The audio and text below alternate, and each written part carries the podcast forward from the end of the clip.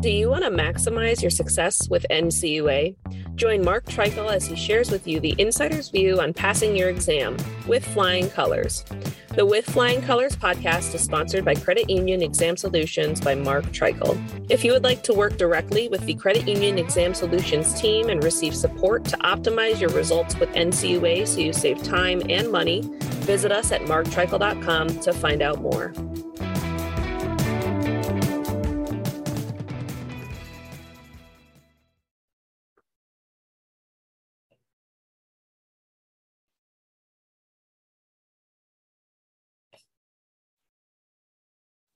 Hey, this is Mark Treichel with another episode of With Flying Colors. I'm flying solo in one way today, in that I am not interviewing any guests live. However, I'm trying something new here today, and it relates to the NCUA board meeting. So NCUA had at 10 a.m. today, July 21st, their public board meeting, and they had three items on the agenda: a board briefing on the budget, a final rule for parts 700, 701, 708A, 708B, 750, and 790, asset and supervision threshold for determining the appropriate supervisory office, what I've coined the too big to fail rules, and three, a proposed rule, part 748, cyber incident notification requirements. In today's episode, I'm going to speak mostly to the too big to fail threshold. And what I'm going to try here is, some of you may be aware of this, but NCUA publishes their board meetings on YouTube, and they've been doing that for a while. It's a great public service, and they're super quick at getting them out there. So if you'd like to listen to the whole meeting, it's there. I'll put it in the show notes. But what I'm going to also do, trying this for the first time, let me know how you like it, is I'm going to take snippets of statements that were made at NCUA by perhaps a board member or perhaps an NCUA staff member, and then provide a little bit of commentary and context from my perspective in regards to that. So that's what's coming on today's episode. Before I jump into that, I wanted to say that NCUA made a couple of announcements on the front end, and one of those were that Todd Harper, Chairman Harper, announced that the public board meeting in September, unless something changes radically in the pandemic arena, that the public board meeting in September will be face-to-face. So if you're one of those folks who likes to go to an NCUA board meeting, it's great to see that they're going to be back live and in person, another indication that the agency's moving forward into a less pandemic mode of operations, and that's fantastic. Another thing that came up relative to September is a board member did ask when the public budget should be going live to credit unions. And they indicated the goal to do that is in September.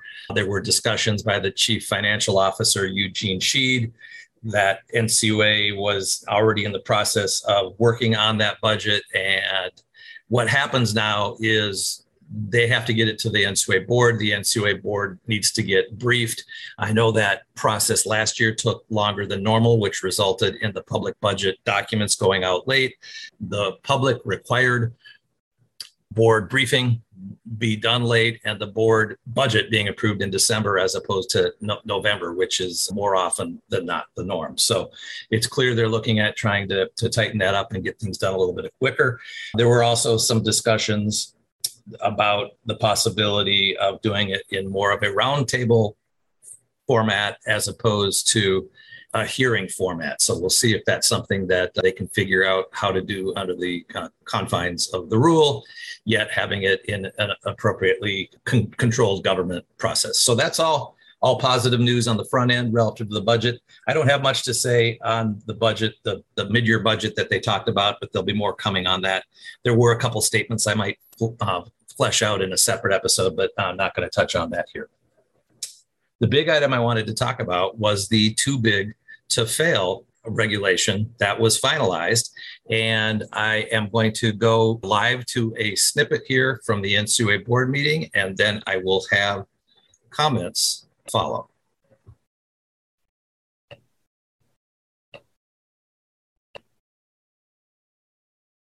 So the first soundbite here is going to be staff answering the question as to, are there any substantive changes to the final rule from the proposed rule and what the new threshold will be for too big to fail, or said another way, which credit unions report to the Office of National Exams and Supervisions, or ONES. Here's staff's comments.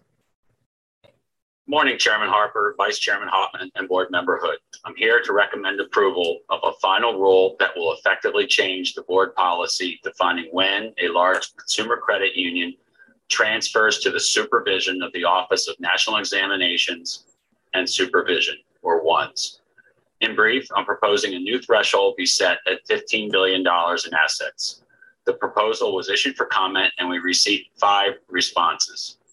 After considering these comments, which were largely favorable, staff recommends no substantive changes be made to the proposal. The impetus for change in threshold is to balance the resource demands of the ONES supervision program. So next up, staff describes what does not change. They've mentioned that the asset threshold in this final rule, which by the way, does get approved 3-0, the asset threshold changes from 10 billion to 15 billion. And here staff talks about what does not change. I will also highlight what will not change under the proposal. Any credit union currently supervised by ONES will remain with ONES. March 31 will remain the measurement date to determine applicability of the threshold, and the following January will be the effective date for transition into ONES. We believe retaining these dates best provides for ease of planning any potential transitions, both for credit unions and the agency. The capital planning and stress testing requirements will remain, with the tiering system also maintaining the current thresholds. ONES is working with the regions to transition responsibility for capital plan reviews for Tier 1 credit unions. All credit unions $10 billion or more will submit investment share and loan data to NCUA as is current practice. This requirement enables NCUA to implement and oversee capital planning and stress testing rule while also enhancing its supervisory efforts. ONES will remain the primary point of contact for data collection and will continue its current practice to onboard new credit unions to this requirement prior to their transition date. ONES will share report analysis with the regions and their counterparts in the SSAs to support supervision responsibilities.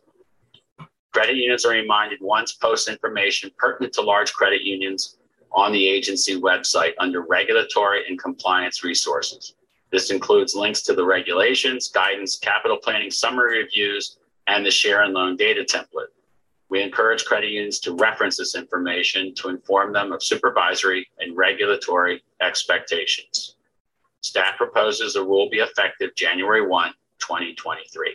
Okay, so what didn't change? Credit unions over $10 billion in asset size are going to still do capital planning. They're going to still do stress testing. This will come up later, particularly from Vice Chairman Hauptman. Also, what doesn't change is credit unions will provide data to ONES. ONES will still continue to be the place that $10 billion to $15 billion credit union submits their investments, their share and loan data, which is the information, as staff pointed out here, that NCUA indicates it needs to do their analysis internally in their QA shop on capital planning and stress testing. And staff also speaks to the fact that they're going to start coordinating this within the regions, because while ONES will be gathering this data, the supervision responsibility for $10 to $15 billion credit unions will still stay in the regions. And what is done with that data relative to capital planning and stress testing will be done in the regions. And the devil's in the details. That's where this gets a little bit more complicated, because this ability to do this is all housed in ONES. They spoke to the fact that they would have had to add many, many field personnel if they didn't change this threshold, because at least 8 credit unions would come over, and they're not staffed for that. So the challenge is going to be, if they're not staffed for that, how are they staffed to train the regions on how to handle the capital planning and stress testing? And one of the issues you always have at NCUA when you do something in more than one shop, how do you get that to be consistent? And that's something that NCUA, I'm sure, plans on addressing. They spoke to how they're looking at this process. They spoke to how NCUA's Enterprise Risk Management Council has been looking at this transition to these large credit unions to the regions, and also a large credit union program, which I've talked about here previously, that Todd Harper had made comments relative to having a large credit union program.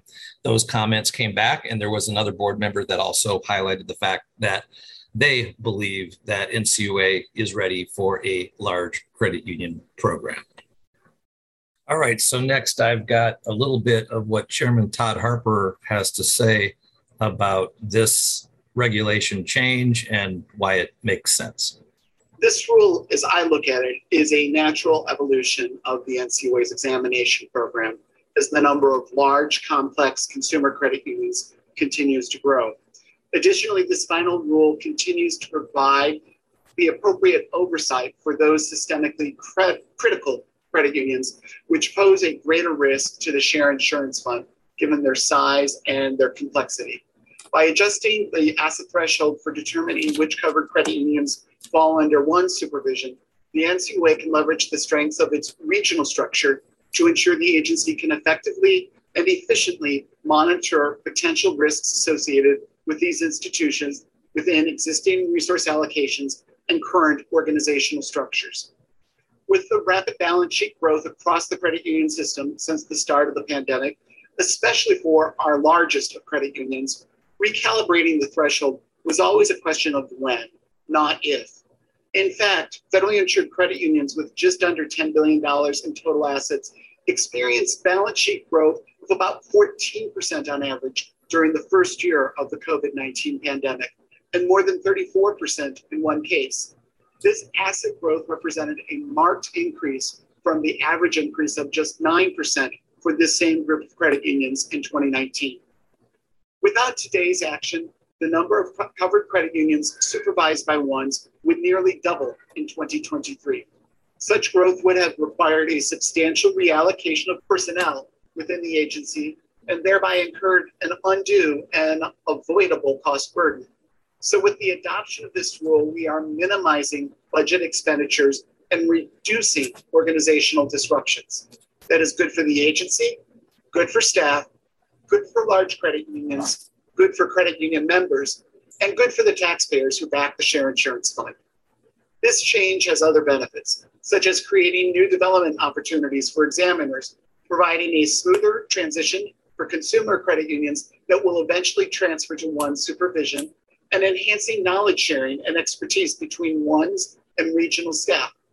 That collaboration extends to training regional staff on their new supervisory responsibilities related to capital planning and stress testing. Okay, so a lot to unpack there. Todd said a lot in very precise words there. So the organizational disruption that this eliminates, I agree with wholeheartedly. By keeping credit unions within the regions, the credit unions at NCUA have the same assignments of credit unions, and I think that is generally good all around. The concept of the matter of if, not when, this would be recalibrated, that I agree with 100% as well.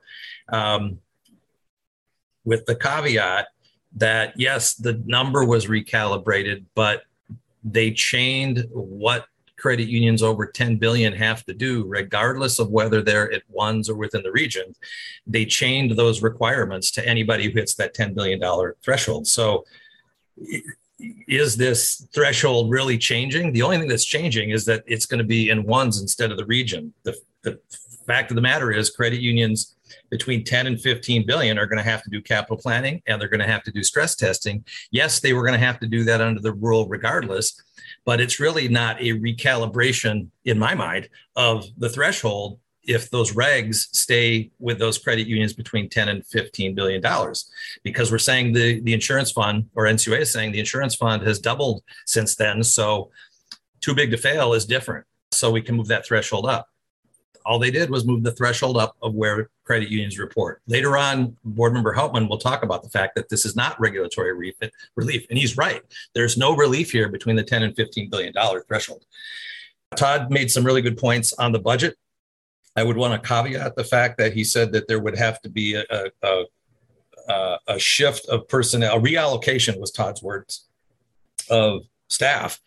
And what that means is if they didn't change the threshold, there would be positions announced within the Office of National Exams and Supervisions. And those positions, where would they be filled? Unless they came from the outside, they would come from within the regions. So the best staff in the regions would transfer over to the staff in ONES. However, since those credit unions moved, there's always that question, if those credit unions move and the staff move, is there really a budget cost if the regions can shrink a little bit because of the fact that they don't have those large credit unions anymore? Now, there is always a net cost, because if they go over to the ONES office, they have higher grades, that costs more. So that's where the statement would speak to the fact that there is an increased budget cost in that regard. So yes, capital planning and stress testing are here to stay if you're over $10 billion.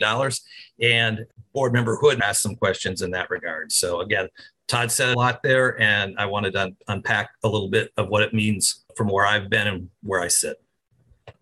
Okay, so next up, Chairman Harper makes a comment about 4 levels of NCUA exam programs, and he makes a comment relative to the fact that he believes that NCUA should have a large credit union program.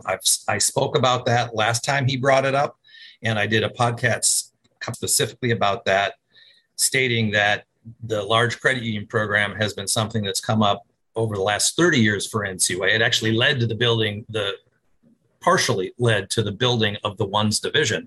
And now they're looking at a large credit union program within the regions. And Todd speaks to that a little bit here and indicates that it was recommended by staff, which does not surprise me. As we refine our assessments of risks to the Share Insurance Fund, mindful of these long-term trends, we should also consider the development of a regional large credit union program for larger credit unions to further stabilize ONES workload demands and better address the unique needs of this important segment of the industry.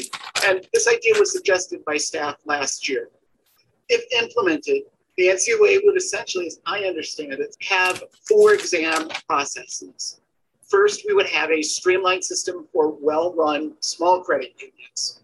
Then we would have a risk-focused exam program for small credit unions experience difficulties, as well as for all credit unions that are slightly bigger in size above that threshold. We would also then create, so that's the second one, then we would, for a third one, have a specialized regional program for even larger credit unions, those nearing or crossing the $10 billion threshold until they get up to $15 billion. And finally, we would have one supervision for the largest credit unions above $15 million in assets. Could you give us or add some additional ideas about how a regional large credit union program might work, understanding that these are your thoughts and your thoughts alone, and that we would need to bring the regional directors in to weigh in on this? And what is the timeline, do you know, for further refining this idea that staff made for future board action? Okay, before staff jumps in here, I wanted to jump in. And so Todd laid out the 4 different levels. The new level that he referenced was 3, the specialized large credit union program.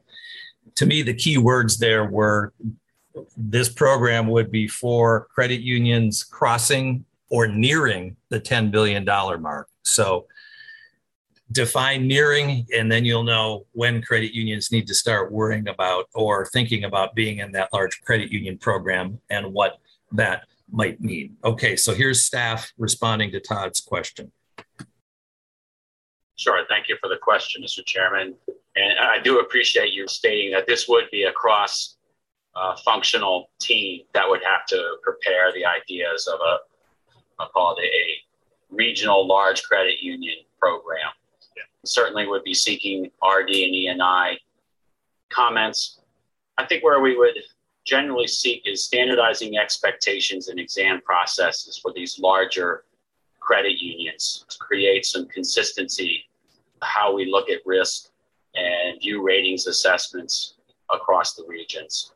I think this may include honing in on risk management governance and testing capital resiliency.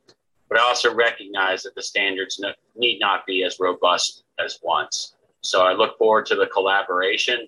To be clear, we have not started on this endeavor. We look forward to board guidance in this area, but we could certainly begin as soon as that guidance is provided.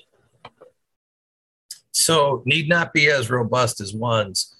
So these are credit unions. Again, this is just me thinking out loud, but here's the thing. It need not to be as robust as ONES, but they're going to have to do capital planning and stress testing.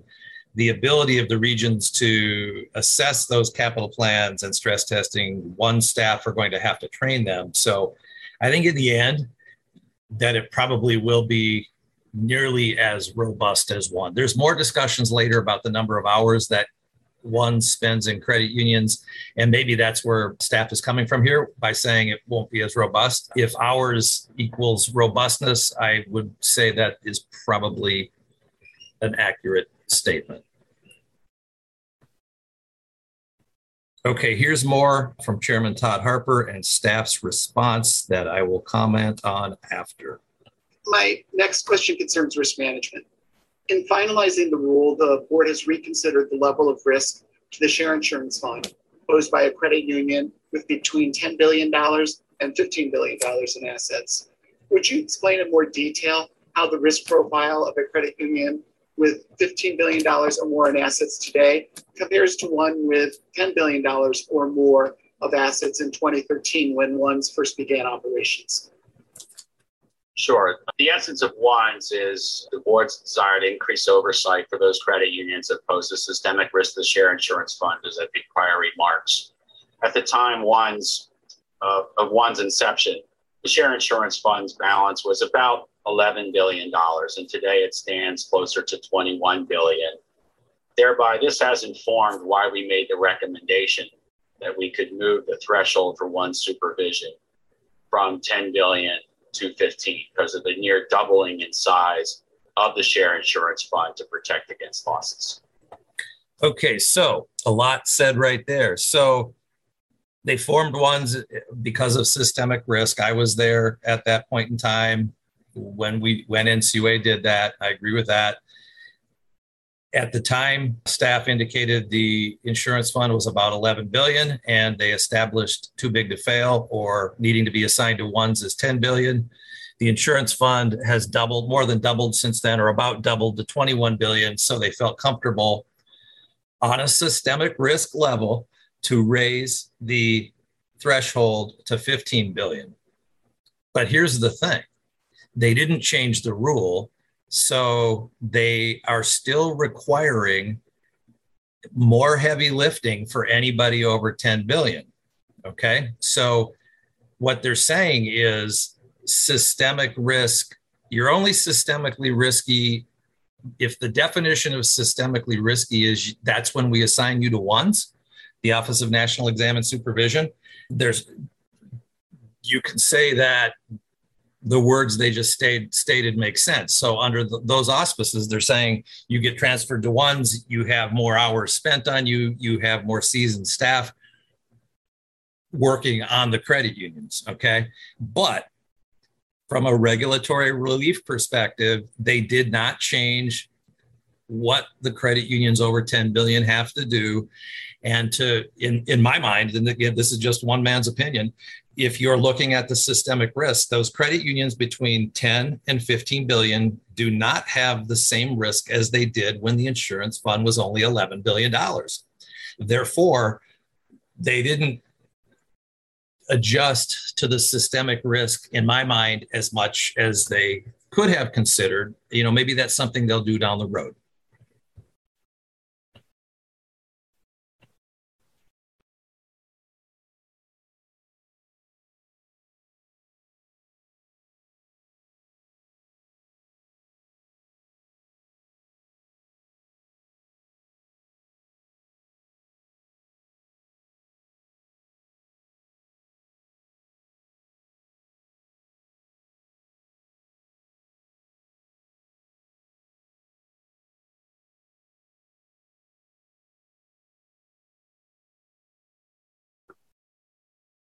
Next, so here we have Vice Chairman Kyle Hauptman, his thoughts and comments and on the topic of the too big to fail threshold being changed from 10 billion to 15 billion. Rachel, earlier this board meeting, we discussed the budget, and this item is good news for that budget. Without this threshold change, the ONES team, those who examine the larger credit unions, have rejected the need for up to 14 new staff because of the number of credit unions crossing the 10 million threshold and therefore moving to one supervision. Adjusting this threshold keeps supervision for credit unions crossing the 10 billion threshold with their designated regional NCUA office until they hit 15 billion assets. However, credit unions that move into the $10 billion category over that must still comply with capital plan requirements that come with that threshold. The only thing we are changing is who is responsible for supervision.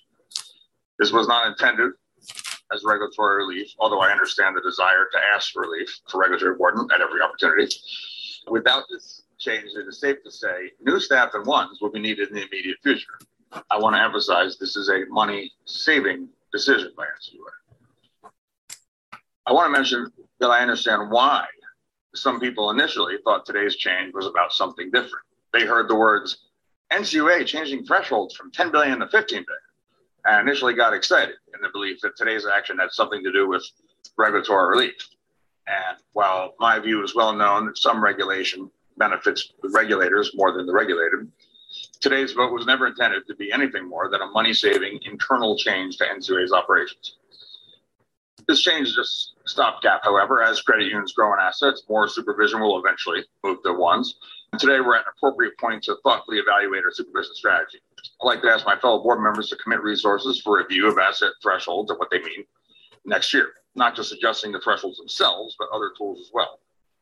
For example, one elegant way that agencies give regulatory relief is via the regulated entities earning, for example, a less frequent exam cycle or other positive things through stellar exam results and high capital levels. This sort of regulatory relief aligns incentives for all parties.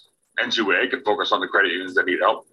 The credit unions that earned regulatory relief really want to keep that status via continued excellent performance. The successful supervision of credit unions as unique member-owned cooperatives always brings its own challenges. So a review of asset thresholds would help us be more deliberate in our strategy. That said, I commend staff for coming up with today's change that saves money and ensures more supervision occurs at the regional level. That concludes my remarks. I just have the one question.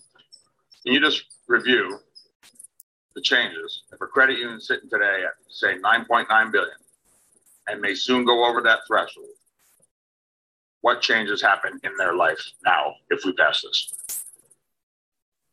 Yes, sir. So under that scenario, so let's say they're $9.9 billion today. So we're sitting in July. We would look to the next measurement date, which would be March 31 of 2023, to determine if that credit union crossed $10 billion. If so, then effective January 1, 2024, they would transition to be a $10 billion credit union subject to capital planning, but they would remain under regional supervision up until the time they crossed $15 billion on a March 31 effective date. So in essence, their supervision would continue to remain with the regions for foreseeable years, but capital planning would be introduced in this scenario as early as January 1, 2024. Okay, so there we have Vice Chairman Kyle Hauptman's comments. I appreciate his enthusiasm and what he brings to the board.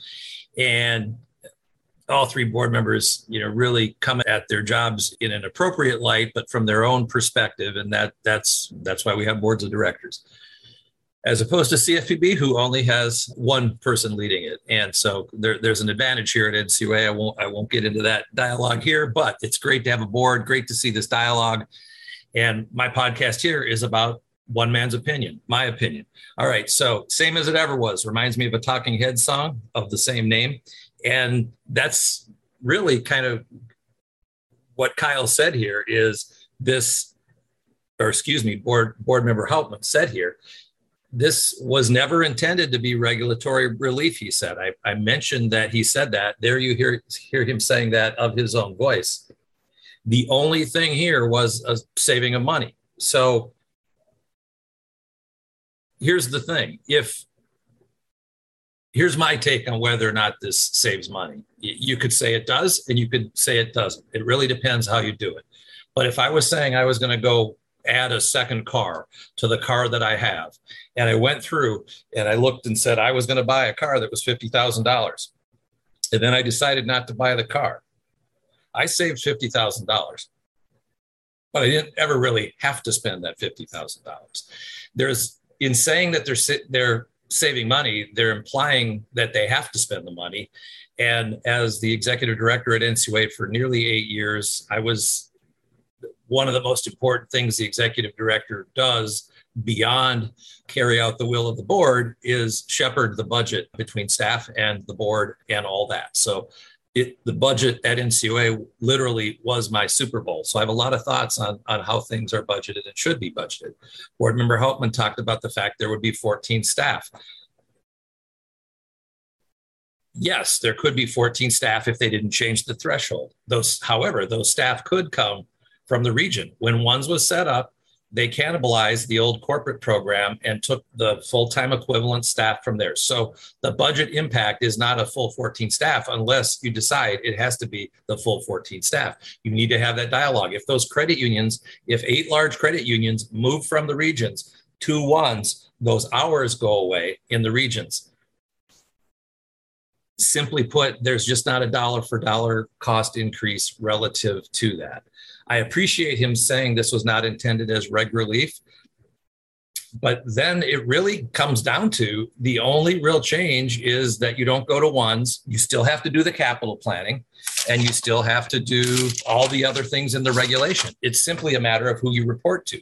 And as we're going to get to with board member Hood, ONES spends more hours on credit unions than the regions do, okay? So what's going to happen between the $10 and $15 billion? Are they going to, let's say ONES does twice as many or 3 times as many hours as a region uses between a $10 and $15 billion credit union.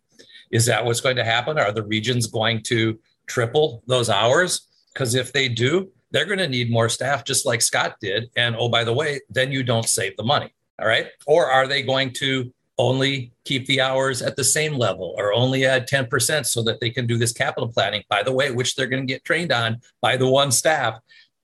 So there's a very circular discussion about cost savings here. And I'm very curious to see how it plays out over time because they're talking about having a large credit union program. They're talking about that large credit union program being when you go over the cusp of 10 billion or close to it. Does close to it mean 9 billion? Does it mean 8 billion? Does it mean 7 billion? Whatever that means, they're going to spend the money in another way.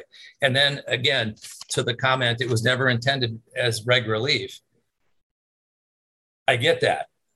Was it intended as a recalibration of what systemically important is, of what too big to fail is? And if it was,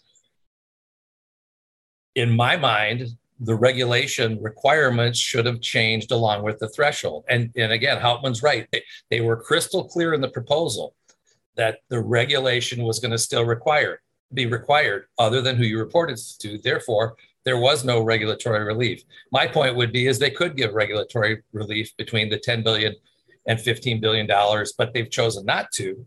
And that's a valid decision. They're requiring those credit unions of that size to do more robust capital planning, provide more robust details to NCUA, but then you haven't calibrated. So, so which one is it?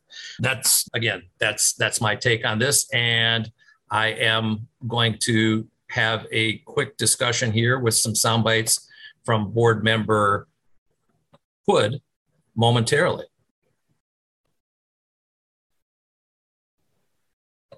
My views on this topic have evolved since this rule first came before the board in February as a proposed rule.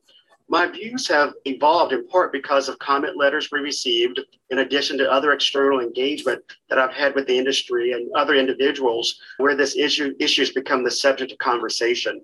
So to the public listening today, your comments matter, and they do indeed inform my views. And I would say, my fellow board members, when we hear from you, they do influence our decision-making processes. So again, thank you for that. We're here today because large credit unions experienced significant share growth due to the pandemic, outpacing the Office of National Exam Supervision's ability to supervise all natural person credit unions over $10 billion in assets. With the current authorized staffing levels, as was mentioned, 14 new additions would be required were it not for today's rulemaking. In reality, the advantage of raising the threshold for credit unions transferring into ONES is the ability of the regions to provide insight and supervision to credit unions and to use their incredible depth of talent there in those regions to supervise these larger credit unions. It also gives the regions a vital voice and view into the data program ONES has recently created.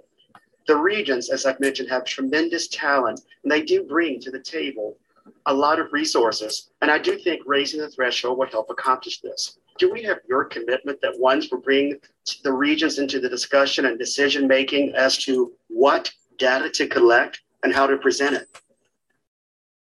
Yes, sir. I do believe this will be a collaborative effort to make this data and information of value for both ONES and the large credit unions under the regional supervision. As I did mention, as far as executing the data collection, that will remain with ONES. The agency has invested experts as far as the ingest and cleansing of this data, but it certainly will be a collaborative process on making those reports informational and valuable across regions and ONES.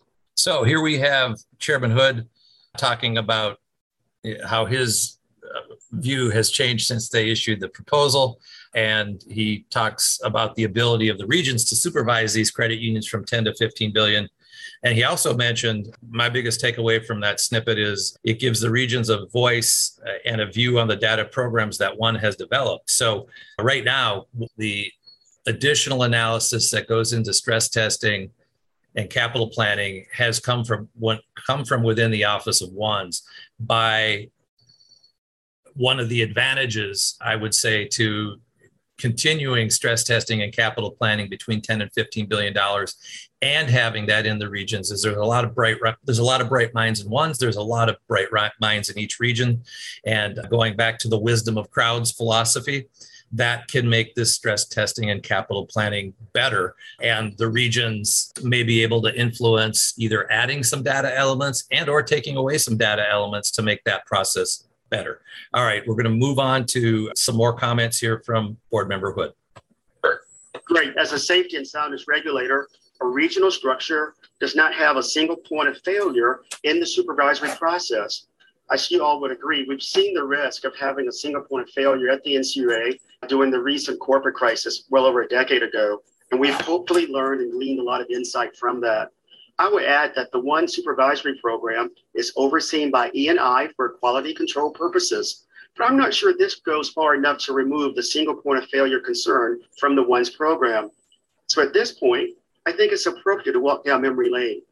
The ONES office was created in 2012 following the creation of the Federal Stability Oversight Council and the Dodd-Frank provisions. So let me ask a question for the record. Has FSOC ever designated a credit union as too big to fail?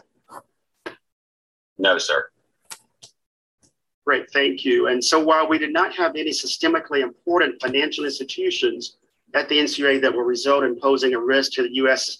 financial stability, the NCUA board did in 2012 decide that we needed to follow suit and create a ONES office as they believed the nation's largest credit unions were systemically important to the Share Insurance Fund.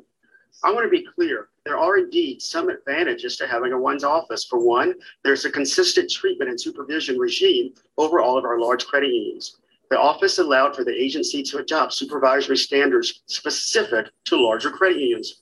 Since inception, we've adopted capital planning and stress test regulations to instill supervisory expectations that credit unions plan for future risk and assess capital beyond the current PCA standards. We've also created a continuous monitoring process, and we have prioritized the concept of governance as critically important. For context, the OCC and the FDIC have large bank programs apart from supervision of smaller banks.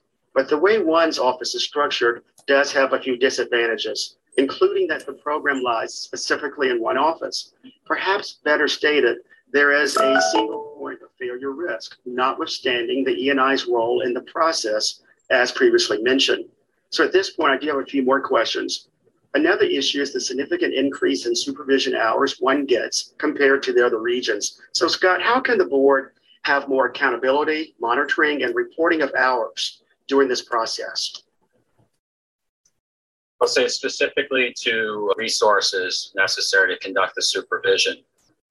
we do provide this information to E&I and they formally comment. So again, that is part of the quality assurance process built into their oversight. As you are also aware, on a quarterly basis, E&I submits summary reports of their QA and quality control processes to the board so that the board has visibility on their oversight of ONES supervision. Okay, so here, other than the reference to the Dodd-Frank and PCA and risk-based net worth, which I think Board Member Hood's going to get back to, he specifically asked about the supervision hours that ONES gets on its credit union and how that's reviewed, and that's reviewed by the Office of Examination of Insurance. And some of you may recall that NCUA, while I was there, and still talks about bottoms-up budgeting, that when a credit union budget is put together, or a staffing budget is put together at NCUA, that they determine the hours for each individual credit unions. There used to be a matrix where they would average it based on side and camel code, but shifted to a bottoms up on the hours that you need based on the conditions of the credit union, et cetera, et cetera. ONES does something similar to that, but as I said earlier, there's a substantial amount more of hours that are spent in ONES credit unions, and I don't have those numbers at my fingertips. I get a sense that Board Member Hood is saying that's something he might want to have a little bit more information on, and who knows, quite possibly that's something that could come out in the NCUA budget hearing / briefing that's coming out soon. But the key question then becomes, what hours are going to be spent on those credit unions between 10 billion and 15 billion? Are they going to be hours equivalent closer to the ONES hours, or hours more equivalent to the regional hours? And if it's more equivalent to the regional hours, there may be some more budget savings as opposed to having gone over to ONES. And if the hours creep up to ONES, that budget savings that they're referring to evaporates quickly, if not in totality in some instances. Again, the budget's a lot of levers on that budget to push and pull on. All right, so here's some more comments from Board Member Hood. Great, thank you, Scott. And I do think prudent leadership in this regard is quite important. Is there more risk at all for that $10 billion credit union relative to a smaller credit union? I'd say the way I look at this question is the relative systemic risk should a credit union fail. Not implying that a larger or smaller credit union has inherently more risk of a potential loss, but should a larger credit union, 10 billion in your question, fail, yes, it would have a deeper impact to the health of the share insurance fund. So that makes sense. A larger credit union fails. If you come up with a standard loss for every credit union that fails, the bigger the more zeros, the bigger the loss is going to be. I think ultimately the point, though, for me as a former insider, now on the outside looking in, I would say that when ONES was started, a $10 billion credit union could more substantially impact the insurance fund, and the impact of a $10 billion credit union today on the insurance fund is about half the impact as it was when ONES was created, which is why it makes sense to have these credit unions stay in the region. But it ignores that issue of what regulatory requirements should be on these credit unions between 10 and 15 billion. The board has said by voting they need to have the same regulations in place as they did 10 years ago because that's a good thing. And so be it. That's what's going to have to happen. But perhaps at some point when they reevaluate this, they'll take some of those requirements off those credit unions. Really, the other side of that is that those rules are going to trickle down, because what happens is when you get a good idea at NCUA, and you start having this cross-fertilization in the regions, those examiners are going to learn things about capital planning, and that's going to trickle into the 9 billion and the 8 billion and the 7 billion. And that's a good thing, but that's also a regulatory burden thing. So those skill sets being brought up so that they know more about capital planning, they can talk to the credit unions between 5 and 10 billion, then they're going to talk up to the 4 billion, then they're going to talk to the 3 billion. So it's going to trickle down. And if that's the intent of the board and staff, that's great. But there really isn't a recalibration of the regulation here. As Hauptman said, there is no regulatory relief on this. All right, more from Hood. So would you agree then that while more dollars may be at risk at a large credit union, it's not significantly higher? And what I'm trying to get at is, since the creation of the fund, smaller credit unions are at higher risk of costing the S losses. Has that been the case?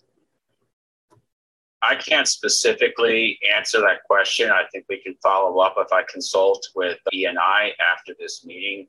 That's my general understanding.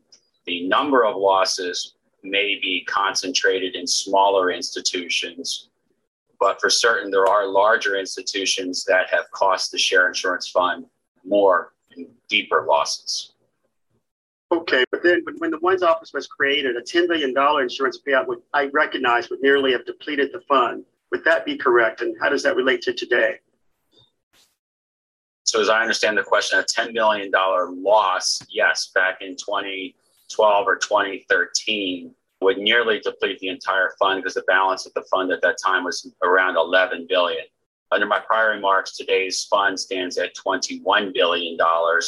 So yes, there's more loss absorption capacity, although we also must be mindful of the capitalization deposit and the structure of the fund. Thereby, if we would erode the retained earnings of the share insurance fund, it could trigger premiums to be paid by the credit unions, even if there was a balance within the share insurance fund.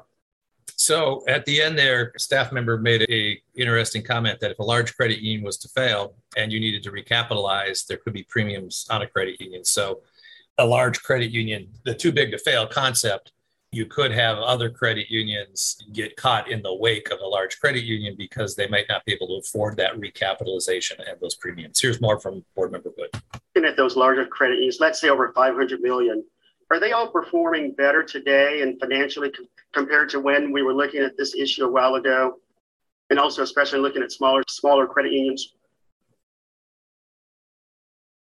To the first part of the question, I can't answer the question if they are operating better today than back in 2012, if that's what I understand your question. Yes, sir. I'm just trying to get a feel for performance then and now. I will generally say that over the recent years, the largest credit unions have proven very resilient, especially through the pandemic, to retain healthy capital ratios, to build programs that service their members through times of need. As we know, the pandemic challenged many consumers, needing some relief on lending and providing that service credit unions do. And I think the large credit unions did a strong job in meeting those demands without sacrificing the financial health of their institutions. I can't compare and contrast the ONES credit union performance to other credit unions. Again, I would suggest I can get back to you with a more formal answer if I consult with E&I.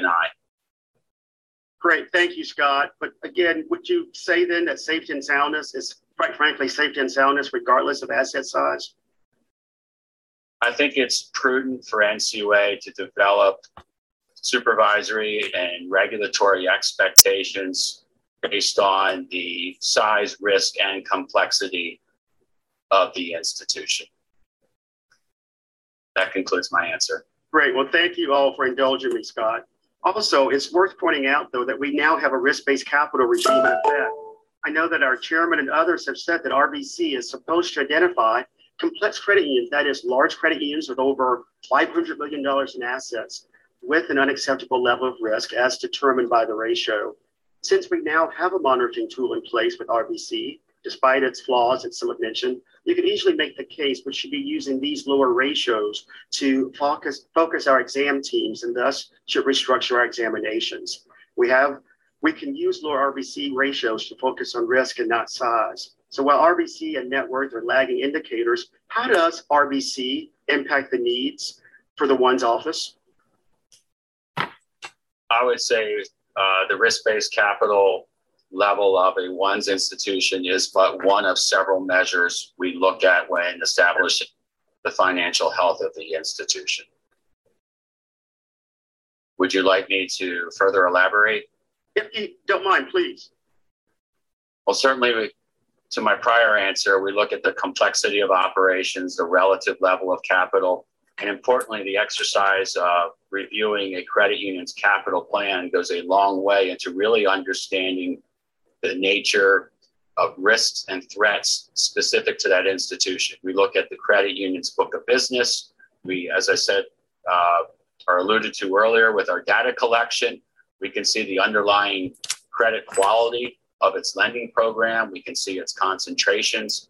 And then we look through the capital plan through the eyes of the credit union, how it views its risk, how it explores adverse events on the health of its institution, and should it feel uncomfortable or out of its own risk tolerances, the proposed responses by those credit unions to ensure that they remain healthy should those potential adverse conditions arise. And of course, our job is also to have a back office challenge function, which the board has authorized through the development of the ONES quantitative analysis division, where we have the ability to conduct our own risk analysis and have conversations with the credit unions when there's disparate views. That concludes my answer, sir. Great, thank you for that very detailed response. So what we have here is a discussion of risk-based capital net worth, and Board Member Hood asked staff how that worked into assessing the large credit unions. And of course, implied in that, I think, is the fact that prompt corrective action requires a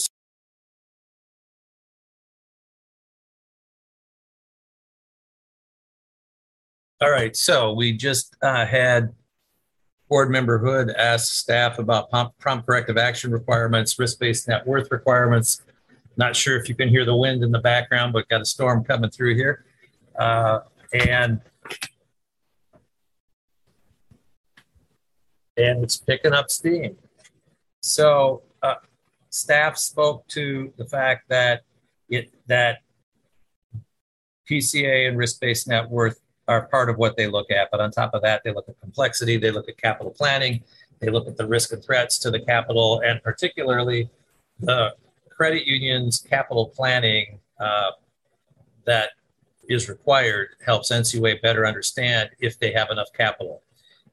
So that's another way of saying that. And then staff referred to the QA office that ONES now has, and that was born of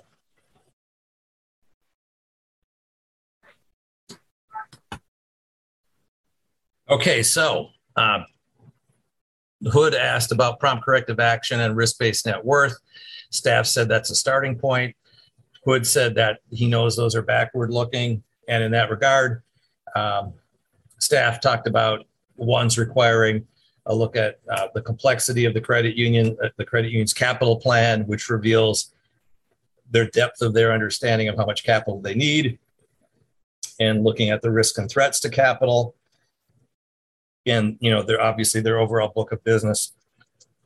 Staff also referred to establishment of the ONES quantitative analysis office, which was born under the leadership of Rick Metzger, who wanted NCUA to stop relying on outside staff to do stress testing, test checks of the credit union's balance sheet, and have them done internally, which is where NCUA was going when I left a couple of years ago. And they put that in place. They built that out a little bit more. And that's what Scott is referring to there. All right, here. So more from Board Member Hood. Scott, I must say, though, with the continued consolidation in our industry and with credit unions becoming more and more complex, today's rule does not quite go far enough for the risk we have as an agency if the ONES office grows too quickly. Additionally, I wish the rule provided additional regulatory relief to credit unions in terms of capital planning. I learned from one credit union with these new requirements, it's going to cost them nearly $1 million a year. Yes, I would have preferred that this rule provide further relief to our capital planning regime, as the state of the shared insurance fund has changed significantly since the last financial crisis. While I have serious reservations and believe the rule does not go far enough with the continued growth and consolidation in industry, I plan to support this rule ultimately because it does protect the NCUA regional structure without undermining our ability to regulate the largest credit unions in the ONES portfolio. I believe it is worth considering having a large regional program to ensure a smooth transition to ONES for the largest and most systemically important credit unions, and to enhance the quality of supervision for the largest credit unions. I think it's safe to say that the $15 billion threshold is too low for what is considered a systemically important credit union, I recognize that we can have time to revisit this at a later time. I just have one further question, and that is for the record, and it goes with what the vice chairman was asking earlier about that $9.99 billion institution and what happens with them.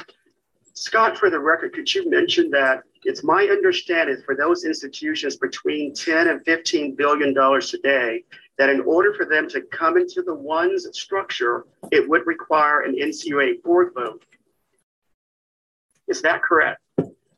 Correct, sir. Under the language within the rule, it's under the section titled Reservation of Authority.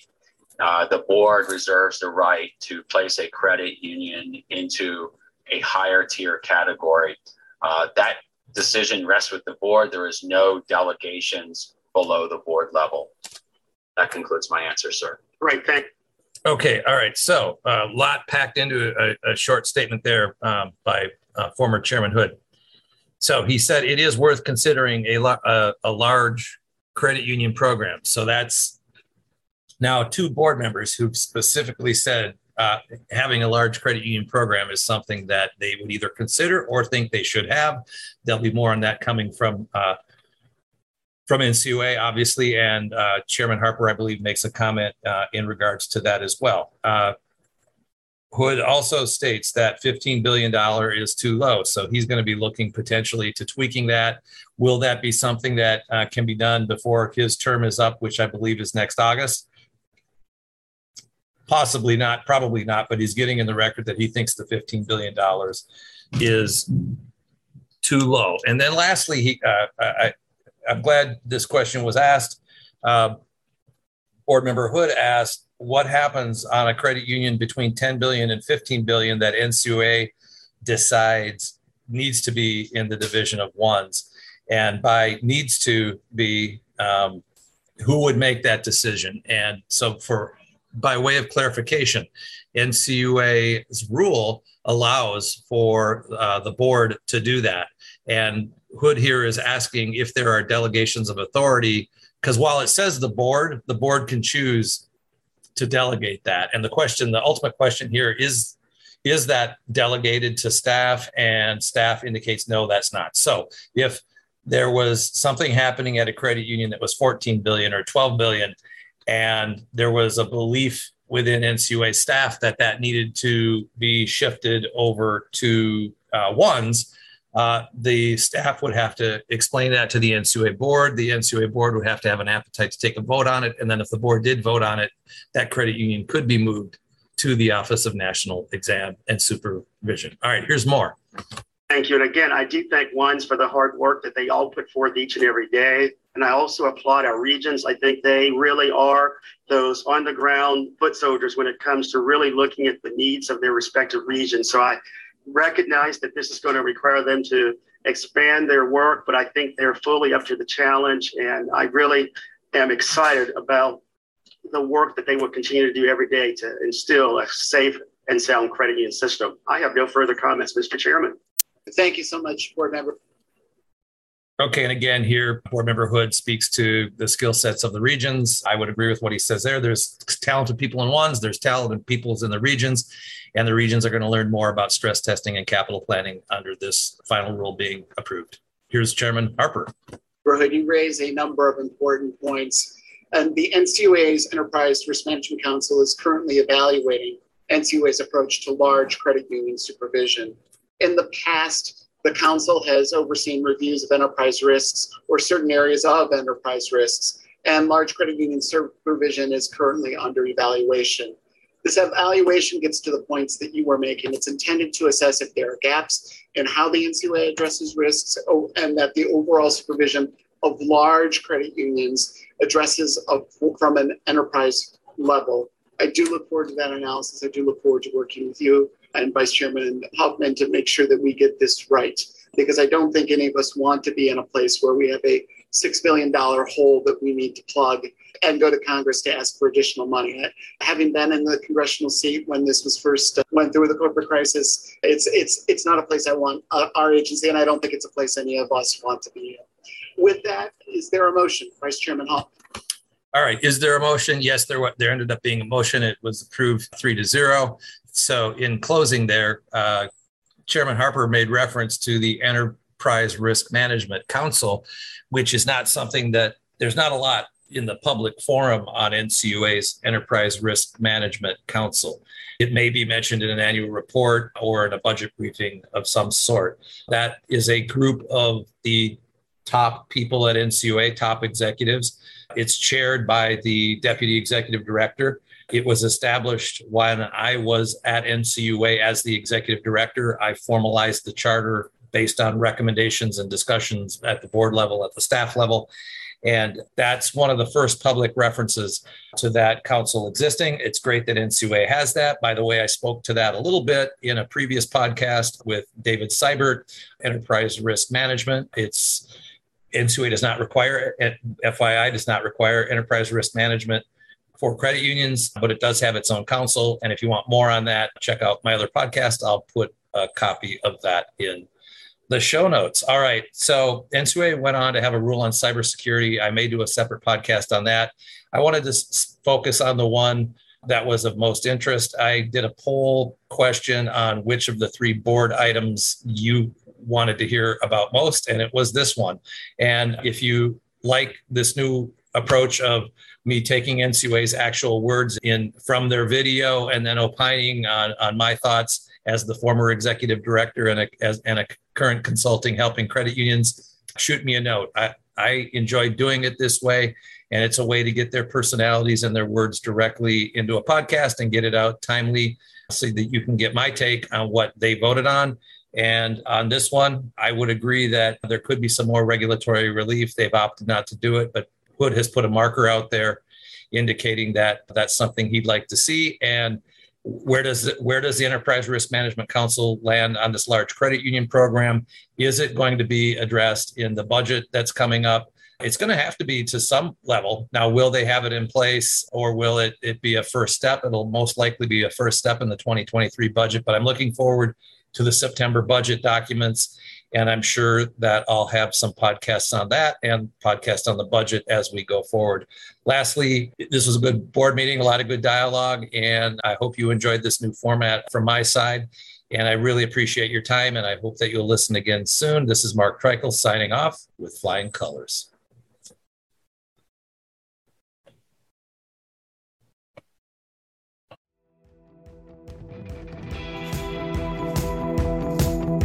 Thank you for joining us on this episode of With Flying Colors.